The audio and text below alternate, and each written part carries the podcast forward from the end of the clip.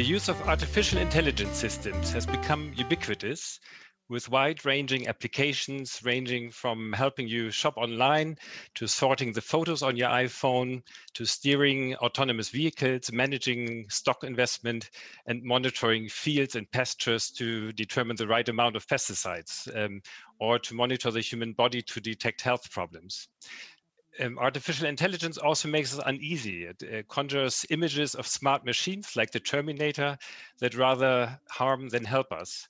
This concern, I think, is tied to the fact that few of us actually understand how artificial intelligence operates. Does it work the same way as human intelligence? Where is it superior and where are its limits? And really what is intelligence in the first place? Are alexa siri and the google assistant more intelligent than i? Because they know the quickest um, route to work while i get stuck in traffic when i try to decide myself. At the same time we neglect the fact that much about the human brain and human intelligence too remains to be understood. Today, in our DWIH coffee talk, we will take a closer look at both artificial and human intelligence and also how they benefit each other and how they might tie into each other. Over the next uh, 60 minutes, we will examine, first of all, how artificial intelligence has helped with recent research in neuroscience. We will take a look at the basic processes of human learning and decision making to help us both understand human and artificial intelligence. We will examine how findings from recent research in neuroscience contributes to developing artificial intelligence systems further. And we will look at where artificial intelligence and human intelligence are similar, where they are different, and whether artificial intelligence will be smarter than human intelligence at some point in the future. To help us with these questions, I'm very fortunate to welcome today um, two experts in neuroscience and artificial intelligence, Dr. Niklas Schuck. Niklas Schuck is leader of the Max Planck Research Group NeuroCode for neural and computational basis of learning, memory, and decision making at the Max Planck Institute for Human Development in Berlin. And Dr. Mingbo Cai, principal investigator and assistant professor at the International Research Center for Neurointelligence, IRCN, at the University of Tokyo. Welcome to you both, and thanks for making time today. Thank you very much for the introduction. It's our pleasure to join today. It's a pleasure. It's truly international again. Um, Niklas is with us from Germany. Ming was here in Tokyo with us. Um, let me also um, give a big thanks to our colleagues from the German Research Foundation, the DFG, who introduced us to you, Niklas. And Niklas introduced us to Mingbo, and Mingbo introduced us to a great many colleagues whom we wanted to invite today, but who unfortunately all were, were busy with other projects. Thank you for having me, Axel. Thanks so much. To our viewers, um, you are probably familiar already with the DWIH Coffee Talk. If you want to get in touch with us, during our talk, um, you can check our website. There's a link um, to Slido, to the website Slido, and you can post your free, your your questions there. Um, some of you already made use of that and sent us questions in advance. We try to incorporate them today as much as possible, um, unless they vastly exceed um, the topic of our talk today. We talk about the human brain today. We talk about artificial intelligence. Um, uh, Niklas, I remember reading that um, the, the the human brain supposedly is the the human organ that we know the least about. So I uh, wanted to start today by asking you um, how much or how little do we actually understand about the human brain or human neurological processes? Um, yeah, I think that's a, that's a great question, and there's probably not a single answer to it. Um, but I would I would say at the one on the one hand, um, we have understood quite well um, some of the fundamental bases of the brain over the last hundred years or so. Um, we know that synaptic plasticity is one very fundamental mechanism uh, for the brain. We know that there are certain cell types which are very crucial and other cell types which probably serve more metabolic functions and some are crucial for cognitive functions and so forth. Um, and today, it the, the rate of progress is particularly notable, I think, in neuroscience uh, these days, as basically no day passes without us making very fundamental um, discoveries. And one, one recent um, example that I find uh, quite striking is that in 2014, neuroscientists were um, awarded for the discovery of a special cell type called, called the place cells. They were first reported in the 80s, and as things go in science, it takes a little while uh, before the Nobel Prize comes around. I, am sorry, what, what kind of cells did you say? Sorry to interrupt place, you there. Place cells. Oh, place cells. Okay, yes. So these are spatially tuned cells, and it, maybe it doesn't matter as much what exactly they do, but it was a fundamental discovery for the field of neuroscience. But even today, only uh, 5, 10, 15 years later, we are already um, discussing um, very heatedly in neuroscience whether these findings need to be reinterpreted. And that's not a bad thing. It doesn't mean that the original findings were wrong. It just means that we're making progress at such a fast pace that we are basically overhauling our sort of revolutions in a relatively fast timescale. And I think that's fascinating. Um, on the other hand, I think I should also say that um, we do know very little about the brain still. And part of the reason is that compared to other organs in particular, it's just so complex. Um, the brain has um, about 80 billion nerve cells in it, uh, and these nerve cells form a very intricate net of interconnections, uh, such that we end up with something like 10 to the power of 14 connections between these brain cells.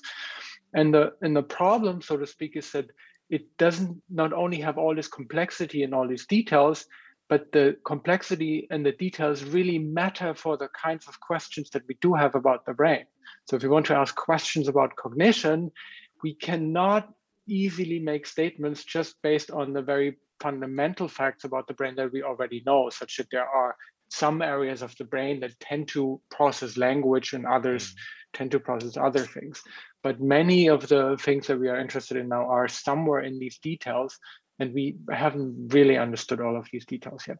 Yeah, uh, you both deal with artificial intelligence, um, and and the, first thing I was wondering about when we discussed the outline for our talk was um, what, what role does artificial intelligence play in your research? Um, now, Niklas, you, you said um, the fact that um, it has taken quite a while to to fathom the brain and its functions uh, relates to its complexity.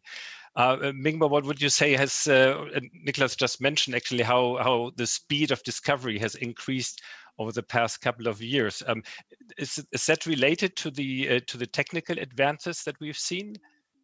Yes, indeed. I think one important aspect is the technical advancement right? So uh, in the past, uh, people have, when we when people try to recall neurons, they have to poke electrodes uh, individually on the neurons. That's very labor intensive, and the, the size of electrodes basically also limit how many neurons you can recall. But nowadays, people use uh, optical imaging that can simultaneously uh, record the activity of thousands or even millions of neurons simultaneously at the same time. So that's a very big advantage in terms of the, the technique to measure neural activity. And uh, of course, when measuring neuro, uh, human brain activity, we are also making different uh, progresses, both in terms of the hardware and also in terms of the algorithm to analyze uh, yeah. And this, this yeah. yeah. I'm sorry. And, and this technology, optical imaging, has been around for, for how long? Since since when has it been an integral part of research? That's a good question. Actually, I don't uh, remember which year it exactly started. Nico, do you know the the rough estimate of the no, I, I couldn't couldn't say either. But it's becoming yeah, maybe I, yeah. I, my rough guess might be one decade, but I but uh, I might be inaccurate. Oh, I see. And um, optical imaging, I, I remember it it, um, it, it measures um, blood flows in your your your brain um, veins. Is that correct? So um, I think so. In in, in different uh, uh, domains, there's different application of optical imaging. So um, I think in, in at, at neural level people can use this thing called uh, two photon imaging. So basically, can shine two photons and to that when only uh, only when kind of they uh, both excite, then you can you can see a re- they, they, can get a release of um, um, a, a, a, photon different waveband. But okay. so that is typically try to uh, use uh, uh, use to measure neuronal activity. Um, on the other hand, optical imaging can also be applied to measure human activity, which is at a coarser spatial scale, and that indeed uh, is uh, monitoring the uh, the level of oxygen in the blood, which indirectly reflect the activity of, of neurons in the surrounding yeah, I, I remember from uh, taking an introductory course to psychology a long, long time ago that there was a, a, a trade-off, I think, between um, simultaneity, between um, a, a, very timely look into the brain and the the resolution. I think. So where are we now? Do we have do we have a, firm grasp actually of of of um, of, of, simultaneous um, um, an analysis? Yeah, so uh, indeed, uh, this trade-off has always been there, and uh, so when we look at the whole brain imaging, um, fMRI is or functional magnetic uh, resonance imaging is a, is the best way to have a full brain coverage for human brain. But unfortunately, it, it suffers suffers uh, in terms of the spatial resolution yeah. and also temporal resolution. Um, and currently, uh, the optical imaging that are used for uh, animals. Although I'm not expert on that, but uh, as, as far as I, I, I heard, uh, it, it, there's also a kind of trade-off um, between the coverage, like how much brain area you can cover, and uh, how much spatial resolution you have. But uh, from what I understand, they have improved quite a lot. yeah. Um, decade. Now, how, how does artificial intelligence now come into your work in terms of um, assisting you in uh, in examining the brain and its processes further. Niklas, what would you say? Um, I think there are two two fundamentally, or maybe not so different, but there are two different ways in which it comes in. The one um, side is that it is a data analysis tool for us. So neuroscience, as Mingbo has just alluded to, over the past decades, we have seen um, a real proliferation of better and better techniques to study brain activity in, in humans, but also in animals. And these techniques, they just give us vast amounts of data. So in the field that I work in with uh, functional magnetic resonance imaging, um, currently we get something on the order of 150,000 data points every two seconds um, when a human is in an fMRI scanner and that's that's a lot of data. And it's of course uh, way too complex to understand uh, without mathematical tools but also with traditional statistical tools it wouldn't be able. So we are using modern um, pattern recognition algorithms that come from the field of um, artificial intelligence to study um, the data that we get. Um, the other aspect is that we sometimes look at what um, the researchers in um, artificial intelligence research and the, the, engineers who are trying to create um, intelligent agents that are not humans but bots that we interact with in chats or things that drive cars for us, um, what kind of solutions they come up with um, to solve problems. For instance, how do you recognize an object?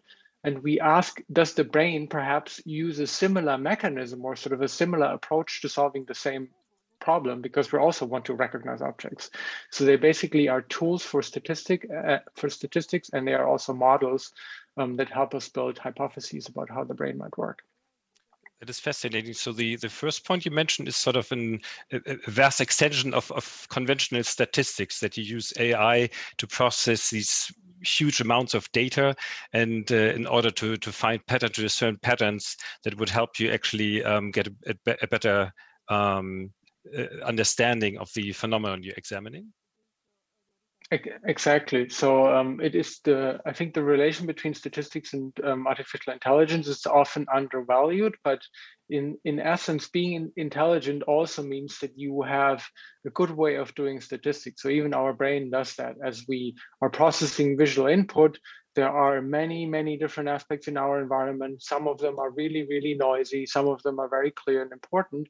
And this is kind of like the brain is looking through all the data that comes in through our senses. And it's basically doing statistics in order to understand which ones of these different aspects should I care about and which ones can I ignore, which ones are just noise, so to speak. I, remember when we met uh, two or three weeks ago to discuss about um, the the outline of this talk today. You mentioned that traditionally statistics sort of has this. It, it's something you you you haunt um, um, undergraduate students with, right? It has a ring. You know, it's it's not really it's not really hip. It's not really cool. Now artificial intelligence is very cool. I think nowadays. Um, so that sounds like actually it, it makes the whole thing maybe more more attractive. Yes, absolutely. I think it, it's generally true that in uh, maybe public perception, but even in the perception within the sciences, that things appear less gradual than they are. So there has been a long history of studying statistics and statistical techniques. They start from um, famous regression problems, which is undergrad statistics education, but the techniques, many of the techniques that we have today in AI actually built on that work. So it was a very gradual process of invention and building upon step upon step upon step. At some point, of course, it had sort of this new label of artificial intelligence was grown, and people think it's something qualitatively different when in fact it sort of comes from this long tradition and there's sort of many gradual relations. Is that actually, uh, or Mingbo, maybe I can ask you, um, the, the, way that you use artificial intelligence there to uh, assist your analyses uh, and your research, um, is that somehow actually um, similar to um, how uh, our human brain would process your research results? Do we do the same? Do we look for patterns? Do we analyze maybe a smaller amount of data, but uh, do we go about uh, about it in the same way? Yeah, it's a very good question. Um, so indeed, I think as as Nico mentioned, uh, uh, roughly there are two ways that AI are helping us in neuroscience. One is we use it as a tool to um, kind of approximate some functions that are very complex and hard to describe write down equations. And the other one is to use as a model to compare with human behavior. Um, so we are uh, in a sense, we are kind of more using this first approach. Uh, for example, but we, we, are, we are, we're trying to use it to help us to, uh, to improve our understanding of how humans uh, make decisions. So, um, for example, the way one way that uh, cognitive scientists uh, or psychologists try to understand how humans um, kind of uh, like solve certain tasks is to uh, traditionally kind of build these um, uh, more explainable mo models, meaning that every variables in the model uh, they have explicit meaning, and we mm -hmm. can mm-hmm. write down equation how of how uh, the brain might kind of update these variables and, and make each next action. Um, so and that we can we can build such model and uh, uh, try to compare and let this model predict humans' behavior and evaluate how much uh, these models work in terms of explaining human behavior. But uh, uh, we can only compare uh, models to the degree, of, like within the scope of the model we can think about, right? So we can say, well, if, if we think about 10 models, we can say which one is the best, so that uh, maybe our best explanation of how humans solve certain tasks. Yeah. But on the other hand, uh, we might not have kind of come to the to the best model. So this is some uh, this is one thing that uh, machine learning or AI can actually help because you can potentially let a neural network try to read uh, the human's uh, behavior pattern when they solve a task, uh, say a sequential decision task, and see uh, based on how this human uh, participant has made a decision in the past and what he has or he or she has observed before, let the neural network predict what he or she will, uh, will take, what action he or she will take next. And then we can use uh, we can evaluate how much this network can predict human behavior. And you can think about it as a, as a bar for other models to, to reach, right? So if your cognitive, traditional cognitive model can reach this level, that means, oh, we are getting a very good um, kind of uh, performance in terms of explaining human behavior. But if there's still a gap, that means, oh, we, we know we have space to further improve our, our traditional model. So that is, I think, one way we can uh, we're trying to adopt neural networks for our study. Uh, of course, I think another angle is try to, once we feed this this neural network model to human behavior, uh, we also need to understand why it does this, and that actually is a is a non-trivial question, and I think we're still exploring that is fascinating. Um, you, you just mentioned this uh, this um, explanatory gap. I think you you called it. So something that is is left to explain. Um, I, am wondering, artificial intelligence it, it, crunches the numbers, vast amounts of data, it detects um, patterns. Um, how how um, reliable is this uh, is uh, artificial intelligence in extracting the this the the central features maybe of of, of brain processes or of human behavior um, and, and how error prone is it how much is there left actually that where artificial intelligence uh, is, is, unable somehow to, to help you uh, I think very that's a very important question. So uh, in general, we, we there's a term called overfitting in, in, in, deep learning, right? So because a neural network has many parameters, it's very easy for it to perfectly explain uh, your data that, that you use to train this model, but then it doesn't generalize well to uh, new data, right? So um, and so what we find, at least in the, the small domain that we have uh, started in terms of human behavior in, in a kind of abstract task. Uh, in such task, the data we feed to a network uh, is quite low dimensional. Um, and we can also control the size of network. So, so it seems that um, we are not not fully reaching the um, kind of the limit. So the amount of uh, data that we can acquire from human seems to be sufficient uh, for uh, for such network as long as don't make the network so complex. But indeed, uh, I think there's a trade-off, right? If you build a network too, too complex, then it's, it's also very easy to overfit to the data. The uh, the term you mentioned over, uh, could you repeat that? Uh, yeah, it's called overfitting. Overfeeding. Okay, something for my my notebook to to examine that in further detail later on. Um, thanks so much. Um, where are we at this this point in time? Is the uh, the computational power that we have is it sufficient to to help you with the the main research research questions, or are we still waiting for the the next development, sort of the next stage? where something else might might uh, have to kick in in order to to help your research further? Um, and for the type of data that we are dealing with currently, uh, they are sufficient. Uh, but I can imagine maybe for other uh, neuroscientists who want to use AI to process, to kind of uh, process very detailed uh, uh, kind of neuron neuronal structure data, like you you scan the, the, the brain to try to construct reconstruct the connection between every neurons. That amount of data is quite big, and I think maybe there's a limit for them. but for for for me. Um, um, our task is not as complex as theirs. Yeah, Nico mentioned before the uh, the uh, the vast um, uh, this huge number of connections between neurons in the human brain. I, uh, I, I might be out of my league here, but it sounds like something like the the number of stars in the universe or something or the the number of of uh, of uh, pieces of sand on the beach or something. It's it's it's huge, right? Yes, I think so. I, I don't know what the, the number of stars in the universe is, but the number of synapses in the in the brain, which um, is roughly speaking the number of connections that the brain has um, connecting different brain cells to each other, and um, is on the order of 10 to the power of 14. So that is a is a very very large number. And as, yeah. as Mingbo um, alluded to, what is fascinating about that is that we know that the brain changes all of these different connections, and there are so many of them. But we also know this is an incredibly hard problem to how do you change all of these connections? Imagine, so to speak, an engineer sitting somewhere um, who's trying to keep track of 10 to the power of 14 different connections and changing them basically on a second by second uh, basis as a function of our experience. And we know that this, statistically speaking, a very, very hard problem. Mingbo mentioned the term overfitting, which is something that we think if you have so many parameters and so little experience, so to speak, should happen in the brain, but apparently it does not happen, and we haven't really figured out why not.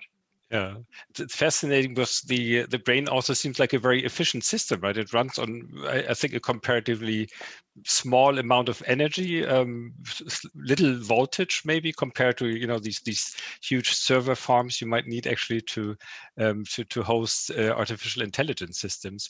Um, we want to talk a little bit about uh, the similarities between uh, artificial and human intelligence today and also the differences. Um, when I was preparing for this talk, I was thinking, well, when, when you go through the literature, there's so much discussion. Um, there are people who are concerned that artificial intelligence is becoming smarter and might make human intelligence obsolete, maybe at some point. Um, but it, it, seems to me there's there's a fundamental question that is, uh, what what really is intelligence? Uh, the intelligence that we talk about here. Is there a uh, a clear definition, a, a working definition that we can use? Nico? Uh, I think it's again it's a it's a relatively complex uh, question, and it depends really on what you mean. So you could, in on the one hand, just say, well, in intelligence is the, the ability to solve a specific task um, efficiently. Um, if you can play chess, then you are intelligent.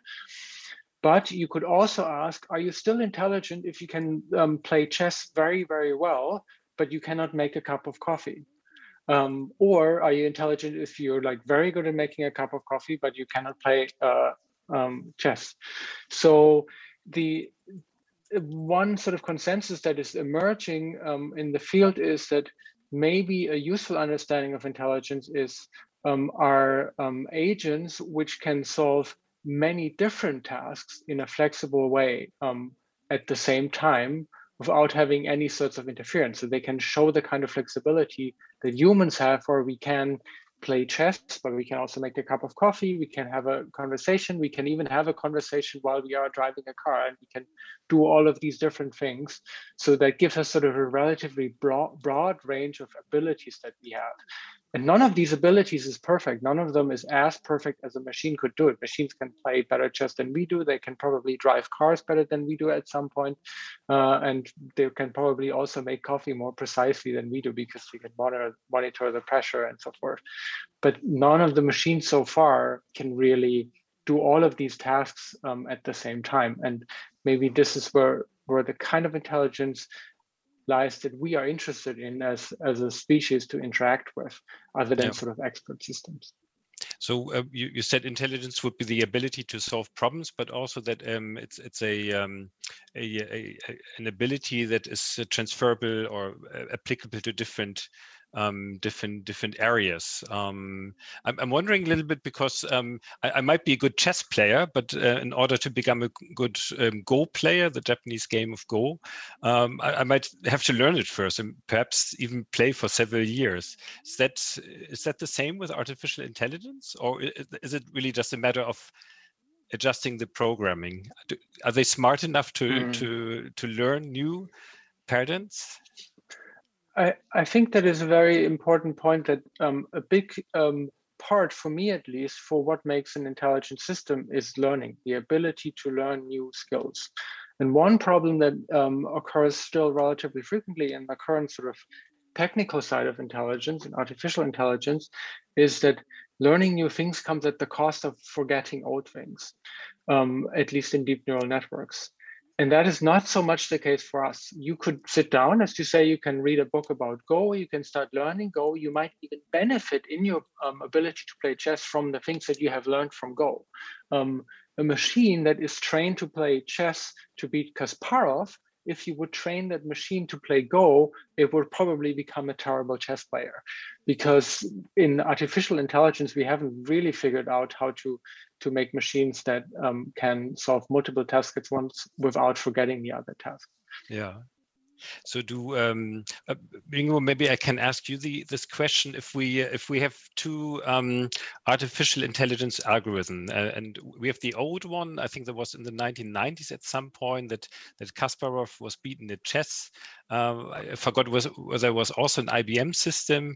Um, then we had, you know, recently 2017 or whenever it was, uh, the, the, Google algorithm that that beat the uh, the Korean champion in Go. Um, do both of these start with different um, with different programming, with different patterns that they apply to solve the the, the problems uh, they are confronted with, and are they not transferable to the the respective other area?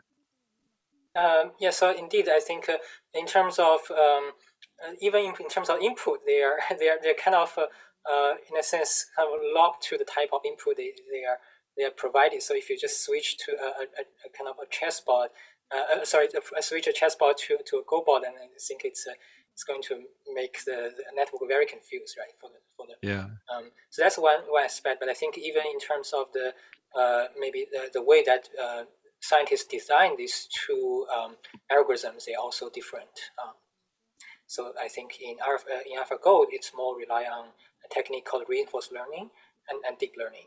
Um, but as far as I remember, probably uh, for the chess it was uh, was not the same principle. But I, I have to confess that I didn't look too much into detail how they originally designed that algorithm. Yeah. Um, now that sounds like there's there are a lot of similarities somehow still between um, human and artificial intelligence. Uh, am I right, or are there more more differences? Are they basically fundamentally different structured or work operate differently? Uh, indeed, I think we neuroscientists do start to find there are quite a lot of similarities, even though there are, there are uh, many differences. Uh, so one example is, um, as Nico mentioned, uh, in, in terms of uh, how, how well we can explain the brain's uh, activity in response to visual pictures. Right. So traditionally, when we record brain activity through fMRI or functional magnetic resonance imaging that we just talked about, um, we can try to build a lot of models to explain uh, the, all the, the, different activity to different pictures. But uh, it, it, turns out that um, once uh, people try to use uh, deep network uh, to predict the, the, response of deep, deep network to the pictures, which people try to use this response to link uh, to, to the brain activity, then it turns out that actually they outperform all the traditional models vision scientists has come up with. So that is one evidence that uh, perhaps indeed uh, these deep networks capture some important uh, aspect that's similar to how the human visual system also processes images. Yeah. Nico, would you would you agree with that? Um, yes, I think um, I think that's a nice way of putting it. There is there's a there's a pretty good mix now of similarities and, and differences between artificial intelligence and what we know about the brain. So I think it's fair to say that um, many of the principles right now in artificial intelligence um, that seem to work are at least conceptually inspired by what we know about the brain. So we we've mentioned this term um, now several times before. One very common approach in artificial intelligence are so-called convolutional deep neural networks. And so they um, deep, okay, you have to explain that in detail, I think, for exactly. our audience. and so the when you look at them, they basically have two parts to them. The one part is neural network, and that, as the name suggests, is very inspired by how the brain works. Namely, it consists of a number, a very large number of small units that are highly connected. Um, and this is very similar to what we know about the brain, where we have these many, many different brain cells and they are connected to each other. And as I mentioned before, one sort of principle of the brain is that what happens in the brain is not that the brain cells have uh, changed so much, but the connections between the brain cells uh, change a lot.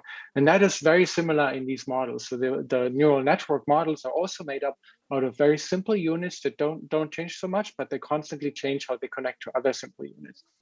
And that's important. Yeah. So so just like the neurons and the neural connections, then is, is that, yes. is that is that on the same order? You you mentioned this this figure uh, ten to the power of fourteen or something. It's probably on on a much smaller level still, right? It is mostly on a smaller level, but one of the things that happened over the past 10 years or so is that we have found out that we, if we scale up these networks, which before was technically difficult, but now has become possible, they do indeed often become better. Um, so we often now, or the, the colleagues in artificial intelligence research, they often now use networks that have at least millions of parameters, sometimes even billions of parameters. So it's getting in the direction of the um, of what we see in the brain. The, the other aspect that I mentioned is kind of technical term convolutional neural networks. This is also something that has been inspired by um, by knowledge about the brain. It essentially means that when the when a network gets some input, um, from pixels, visual input uh, um, pixels, then it will process these pixels together that are close by in space. It will basically first consider a tiny patch in the upper right of the uh, image and then a patch that's next to it. And this is something that also that the brain does where it is called retinotopy, um, that sort of local visual information okay is processed together. And so there's another sort of principle that comes from brain research that has inspired how artificial intelligence agents work. Um, and now sort of they are somewhat aligned. But on top of these sort of bigger similarities, there are of course many, many diff uh, differences. So the details, the biological details about how actually in the brain two brain cells change their connections, there's a very intricate um, sort of biochemical mechanism behind that that doesn't exist in artificial um, uh, networks and no one has cared or most people don't care to try and map on on that level of detail. That's fascinating. Thanks much. That, that's so illuminating. Um, Nico, you, you pointed out that uh, you consider learning a, a, fundamental part of intelligence or defining intelligence. Um, how do we learn as, as human beings? And uh, as opposed to that, how, how, does artificial intelligence currently learn? Or is it just being taught by its programmer? Yeah. Um, so yeah, I think learning also over the past, if you compare the artificial intelligence that has been around in the 80s and 90s to today's artificial intelligence, then you can see that there was one fundamental shift um, from architectures that basically had set um, had a um, set of rules. They were basically programmed to know if X happens, then you can do Y. If Y happens, you can do um, C, and so forth, and so forth. Um, today's sort of artificial intelligence approaches are not um, from scratch programmed to do anything, but they are given a set of learning rules and then they interact with the environment. They gather experiences and then over time they learn. And these mm. machines tend to become much quote unquote smarter, more efficient than the machines that we sort of initially devised that where we gave them the rules from the beginning, but they couldn't learn themselves. And in, in humans, this is kind of the same. If you think about um, a newborn baby, babies almost know they barely know the basics to survive. They know how to breathe, of course, and how to scream, but they don't know how to speak. They don't they don't seem particularly, if I can say that in a very loving way, they don't seem to be very particular intelligent beings when they just after the moment they were born. But within a few years, they evolve into very, very intelligent beings, the most intelligent beings that we, that we know of. Um, and that comes in through a process of learning so somehow they take all this the experience they make and from that they learn how to speak how to play chess how to drive cars all of the things that we are doing now so are we already at a, at a different stage where we don't just program uh, artificial intelligence but where they become self-contained and, and self-guiding perhaps? I, I think they so the machines learn themselves um, and that means that we can also not fully predict what they will know afterwards. Um, it actually becomes an increasing topic that after a machine has been trained, it needs to be studied in order to find out what exactly it has learned because it can't be predicted um, upfront anymore.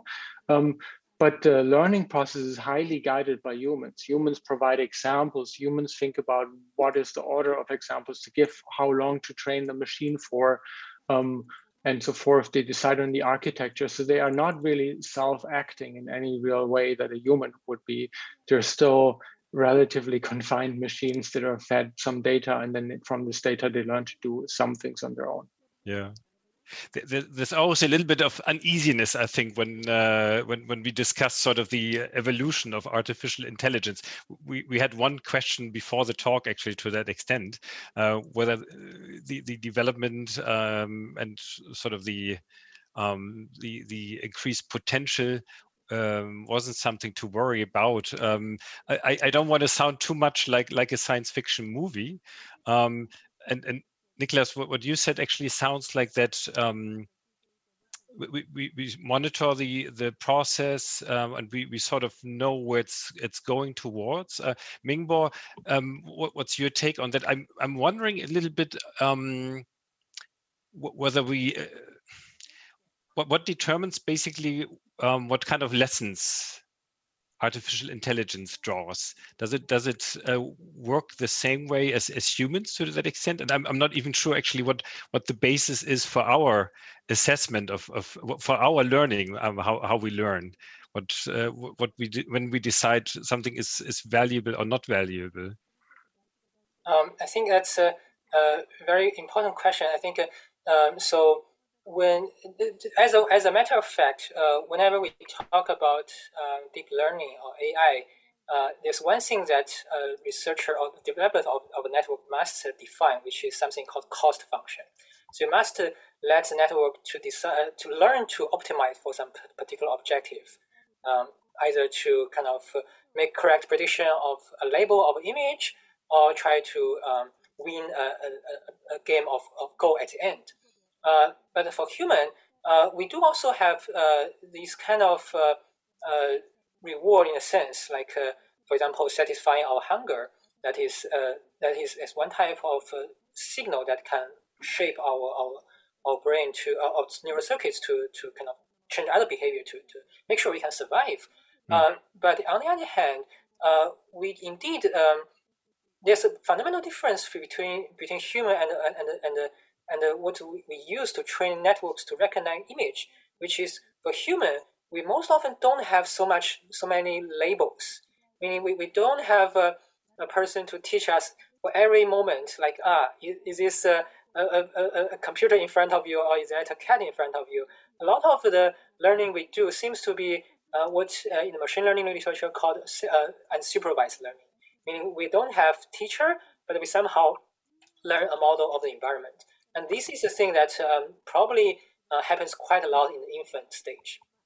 And I think this is something that is very important for the AI to, to learn from uh, and to actually try to look at the literature of, of uh, development psychology to, to gain the principle of how infants manage to learn a model of the world without some, some explicit teacher uh, to tell him is um, I, I, suppose you, you, could say that uh, with artificial intelligence, uh, intelligence there's uh, quite a bit of hard wiring that it's created in a certain way to to process information to to draw conclusions from that. Um, is, is that fundamentally different from from the human brain? Are, i mean are we sort of like a blank um, a, a, blank board and we're confronted with the world around us and um, what what kind of conclusions we draw is is, uh, is fundamentally open, or is there also some hardwiring involved with human intelligence? Right. So um, so I, I, I might not uh, necessarily call the uh, AI fully kind of hardware, but what I want to say is that uh, uh, kind of the teaching signal are pretty much predefined, like uh, what is correct and what is wrong often is, is predefined. Uh, in many of the tasks. But I think for uh, but in terms of uh, the like the basic wiring diagram, indeed the neuroscientists believe that there is quite a lot of pre-wired patterns in the brain that is through evolution, and uh, and that, that might already have been uh, kind of built to, to optimize for certain type of learning, which mm-hmm. uh, we don't fully understand. We have a very interesting question actually from the audience. Um, uh, Mr. Aguirre asks, is it important that artificial intelligence learning algorithms resemble the way the brain learns that relates to what we were just talking about? Is it a necessity that we model artificial learning on, on human learning, or is it just one approach and we might come up with a better one in the future? Nicholas, what would you say? Um, I, I, don't think it's I don't think it's necessary. I think um, getting inspiration from how evolution has created intelligence and has implemented it in in a brain uh, that's really inspiring and very important. It's giving us some sort of high level concepts. But i do think that when you when we continue to approach the the the task from an engineering perspective that eventually we will find better or different solutions um, because there's no evolutionary process there are no biological necessities humans have a different metabolism than machines do. Why would we, and the brain is certainly engineered to also work with the metabolism that we have. But if we can plug a machine into a power outlet that could give it a lot more power, why wouldn't we try and leverage that sort of extra thing that we couldn't have as humans? Um, so I, I think there is a positive relationship, but eventually they don't have to be the same. What is going to be true is that eventually, what is the question um, about what is the purpose of artificial intelligence? Why are we even creating artificial intelligence? And I think the reason is that we want to interact with artificial intelligence. And in that sense, the artificial intelligence always has to be um, somewhat more cognitively similar to the way we are because we want to talk with it. We want to have it uh, a machine that understands the way also we think and the mistakes we make and then can correct us. So having an artificial intelligence that is out there, but we couldn't understand, like it would be very intelligent, but we couldn't understand it, that would probably not satisfy most of the people who are excited about AI. That is actually a very interesting point because, uh, I mean, as far as I can see, all applications of, of artificial intelligence revolve around areas where we are engaged too. So necessar- necessarily, we would want to communicate with the, we would, would be able to to to to um, exchange information with the artificial intelligence also probably understand what is what is happening. That is that's very interesting. Thank you very much.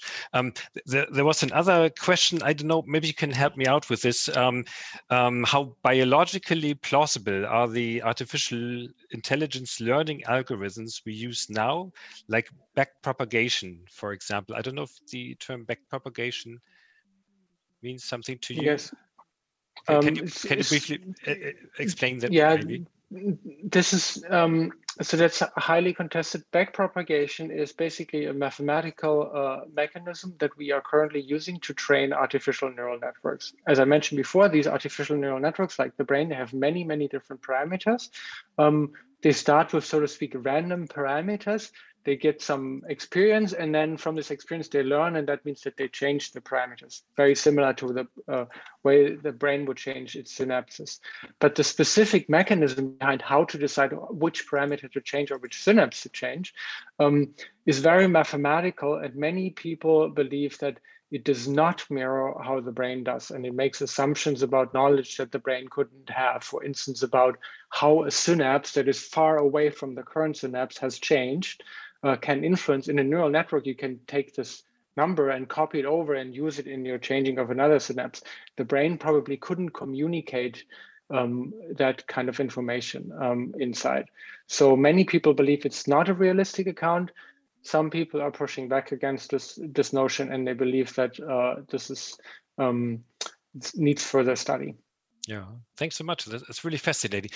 We've talked now quite a bit about learning. Um, decision making, I think, is another very central um, concept uh, when it comes to to human intelligence and also artificial intelligence. Uh, just thinking about you know these these uh, AI systems that um, make uh, thousands of, of um, investment decisions at, at, the stock market, for example, um, makes people always very uh, uncomfortable because you, you, you feel like you you're, you're not entirely of, uh, in control of the the developments anymore. Um, same question as with uh, with learning, uh, Mingbo. Human decision making. Um, how does it work, and how is it similar or different from what how, how we program artificial intelligence? Yeah, um, so I would say that uh, uh, from my perspective, sometimes maybe uh, the, the decision making is not as interesting as in learning per se, because it's a result of, of learning, right? You, you, learn what is good to, to, to, decide and just take a decision. but on the other hand, I think maybe one important lesson that we know from human is that we always have a kind of trade-off when we make decisions, which is between taking the best action we know and and try to get more information right? So uh, take this as maybe take example of uh, when you go to restaurant uh, do you take the, the, the best known dish you have tasted before or do you try to try a new dish? And and, and human often take this trade-off. Um, uh, in, in, in, machine learning maybe this is not too much uh, focus. It does also play a role uh, in the reinforced learning algorithm. Mm. but once you, you have learned the optimal strategy for example, if you play a Go, uh, once you, you, you, you're reaching kind of very good playing performance, uh, I suspect that network doesn't need to do too much uh, exploration. Um, but where human always um, keep a balance. And I think the reason of that is because we are never sure that uh, we are we have reached the best strategy. We are always, in some sense, in some sense, humble that maybe the environment can change, and there's something we don't know, so we always want to explore. And I think this is a very interesting uh, aspect in, in that in, in human decision making. So you would, would say that we we sort of have this this uh, innate um, desire to improve ourselves. That sounds actually that sounds uh, great and also sounds very idealistic. That we're on a that we're constant uh, constantly searching to improve ourselves. Um, Nico may have something to add. Do you, do you want to? I, I, meant to ask Nico. I, I remember from our, our, preliminary talk, we uh, also discussed the uh, the question uh, whether, whether, humans are optimal intelligence machines, and this I think ties into it. Um, but please yeah. to comment. Um, so I don't I, I don't think that human intelligence is basically the limit of intelligence as such. I, I clearly um, can see how you can have mechanisms that provide eventually more more intelligent actions than humans could ever do. And I think when it comes to expert systems, we already do uh, have them. We already discussed sort of the famous um, chess and Go beating machines, and on that level, they are clearly more intelligent than humans. Um, machines, of course, they can have many benefits that we as humans don't have. They can have very large memory size. They can basically have no forgetting. They can have a quite a different memory consumption. They also have quite a different clocking speed in terms of processing speed that is much faster than what we know about um, the brain. Um, so it's it's in a way almost more surprising that the brain, given all these constraints that we have, has come so far and has produced something that is still the most intelligent being on this planet. Um, but eventually, I do think that machines in in one area or another will be able to behave better than we do. The question, as I mentioned in the beginning, is if a machine will ever have that kind of flexibility and broadness that we currently that we as humans have, where, where we can easily generalize, we can learn so fast from instructions. I can basically um, give you a new task, show you how a new coffee machine learns. You will immediately understand it, adapt your behavior. I can ask you to imagine any ridiculous situation that you have never seen, um, and you can make inferences about it. Um, and machines currently do not have this this kind of flexibility yet. Um, if they're go if they are going to get there, I think that that will be a matter um, of time. Um, when it, that's hard hard to say. I think. So would say that there's continuous improvement and, and, machines would become smarter, but the question is whether the, the kind of intelligence embodied in artificial intelligence is, is really the same as, as, human intelligence, maybe in terms of the fungibility that, that you can apply broad general intelligence to different areas. Um, Mingbo, would you see it the same way? You mean in terms of uh, whether uh, we think about brain as an optimal machine in some sense, right? Yeah. Yeah, um, I, yeah, I, I would say that um, I wouldn't think that brain is definitely optimal, but um, so but in, in but uh, in, in terms of literature, uh, there is a belief that uh, in certain tasks that we tasks that we do almost every day or every moment, then we are very close to optimal.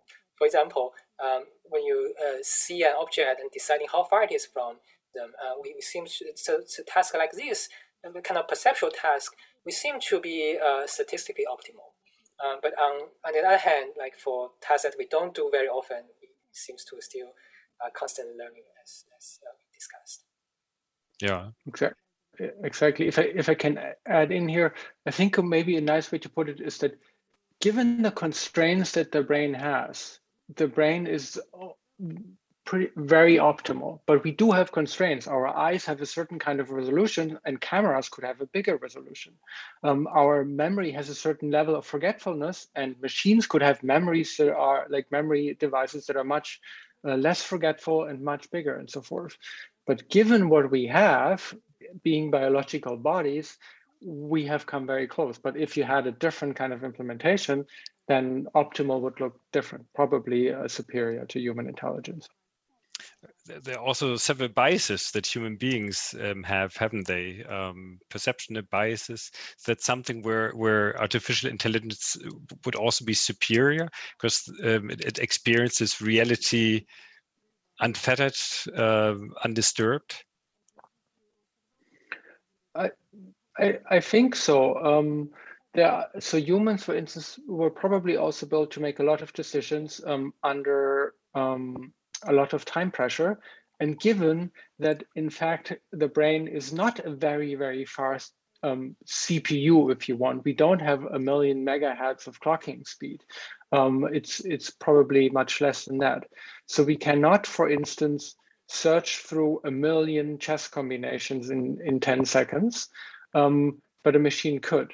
So we have evolved to make good decisions in a very complex game such as chess without the ability to have this like, okay, infinite super fast search capability. And some of the biases that we do have stem probably from that trade-off, trying mm. to do the best you can given the constraints that you have. And sometimes that is biased, but it's better than than nothing, so to speak. I don't know if Mingbo wanted to add something. Yeah, I, I do think that uh, there's one one thing we want to be cautious about, assuming that the machine can learn better or like remove the bias, uh, because it depends on how you let the machine learn. If what you learn, if you let the machine learn humans' uh, strategy of making decisions, then uh, it will learn all the bias we have. And if some of the bias are not good, then the machine will also learn to be not so good. So this is something we I think we should be very cautious. Yeah. When, you think about the future, are you are you concerned about the development of artificial intelligence, or are you are you positive and and feel that uh, it's going to make a, a very important um, contribution? I'm also asking against the background of, of some people who who voice their concern on on our question board. Um, yeah, so I think as just as any technology, it always is a two-sided uh, sword, right? So um, uh, sorry, two-edged sword. So we, in terms of uh, if we if we make good use of AI to help us identify better treatment of disease, um, and I think, uh, or even uh, to have fun, to build assistant to senior people who don't have enough support, I think these are very good use of AI and and they will be very beneficial. Uh, but on the other hand, I, I, myself do worry that um, if too many jobs are quickly replaced by AI, uh, it, it, it is hard for uh, all the people who lose a job to uh, learn the new skills or find a new opportunity um, an alternate career. So it might be something uh, that needs to be very cautious. That's mm. my opinion. Thanks very much, Mingbo. Nico, um, yes, I, I think I, I pretty much um, agree with Mingbo.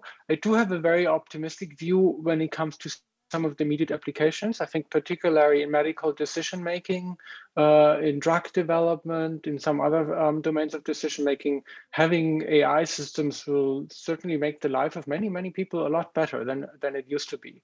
Um, at, this, at the same time, it is very important to monitor um, uh, what is happening in the field of AI and to have a constant um, debate about how to employ it. Eventually, it is just a very, very powerful tool. And um, of course, if you have tools that convey a lot of power, then you have all these very important questions. Who gets to use that tool? What do people get to use that tool for? And as AI develops so fast as it does right now, and maybe its power is increasing in time, we should be sort of careful to have an eye on that. Thanks very much. We're getting close to our, our finishing time. Um, thinking um, about the future, what would you say are, are the, um, the, the, the biggest discoveries that we still need? What what are the, the the the grand open questions that still need to be answered?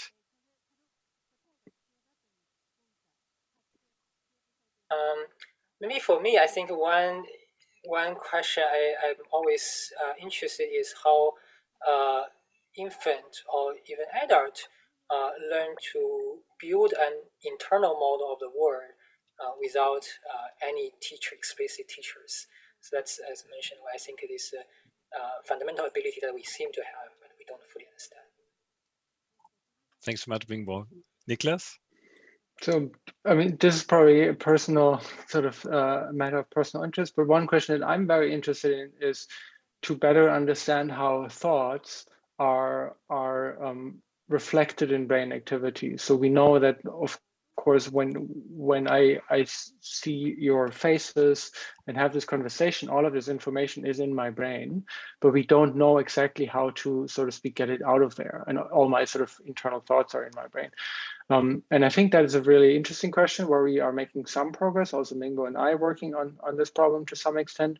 Um, and that could also be very helpful for uh, the, the, diagnosis of psychiatric diseases, for instance. So I think that that's going to be fascinating. I hope some hope that we will make progress in this domain that sounds really exciting. And I'm, I'm also very curious to see the future development there. I have two more small questions because they popped up in the in the chat, and I think you can answer probably fairly quickly. Um, what, what kind of um, programming language is predominantly used in uh, in uh, in your work working with artificial intelligence? Yeah, so in my lab we uh, use Python more often nowadays. Oh, Python. Okay, yes. Same thing. We also you? use Python. And for deep neural networks, there's a tool that's called PyTorch. Another one it's called TensorFlow. So there's specific uh, programming environments that are made to program deep neural networks now. Thanks so much. And, and one final question. Um, you mentioned the uh, functional um, magnetic resonance imaging uh, system before. Are there other imaging systems that are currently um, um playing a large role in your research? Um, for my own lab, I think uh, I predominantly use fMRI. Um, I don't know about Nico. Yes, I also dominantly use fMRI, but we are increasing our use of other techniques that have, uh, in particular, better temporal resolution. So fMRI has relatively good spatial resolution, but not so good temporal resolution. There are two techniques, um, EEG and MEG, um, which have good temporal resolutions, and we are increasingly deploying them. And we also want to um, combine both of these techniques to get the best of both worlds. Thanks so much we're out of our time, but it was a, a, very fascinating talk. I've learned a lot, and it's also been um, very stimulating. Um, that I, I, I feel that I have to still read a lot about this area. Um, thanks for making time today. Thanks for joining us. Um, and thanks also to everybody who made time today to watch our coffee talk. Um, if you want to get in touch with our guests, um, you can find all re relevant um, information on our website, um, or you can uh, contact uh, Niklas uh, Schuck and Mingbo Cai directly. Um, the DWIH Coffee Talk will enter the summer break to give you time to watch the Olympics. As uh, we speak, athletes from all around the world are arriving in Tokyo. Um, so I hope you, you'll have pleasant summer months actually following the events um, there. Um, we'll be back um, in fall uh, with our next talks. We um, have exciting topics, including the future of hydrogen, hydrogen energy, and the ethics of AI. That's a coffee talk we had to postpone, unfortunately, um, but we'll try to get back to that. Um, please do check out our website, our social media channels for news and events on research and, and innovation from Germany and Japan or subscribe to our newsletter. Thanks very much, Niklas. Thanks very much, Mingbo. And see you next time. Thank you. Thank you. Goodbye. Bye.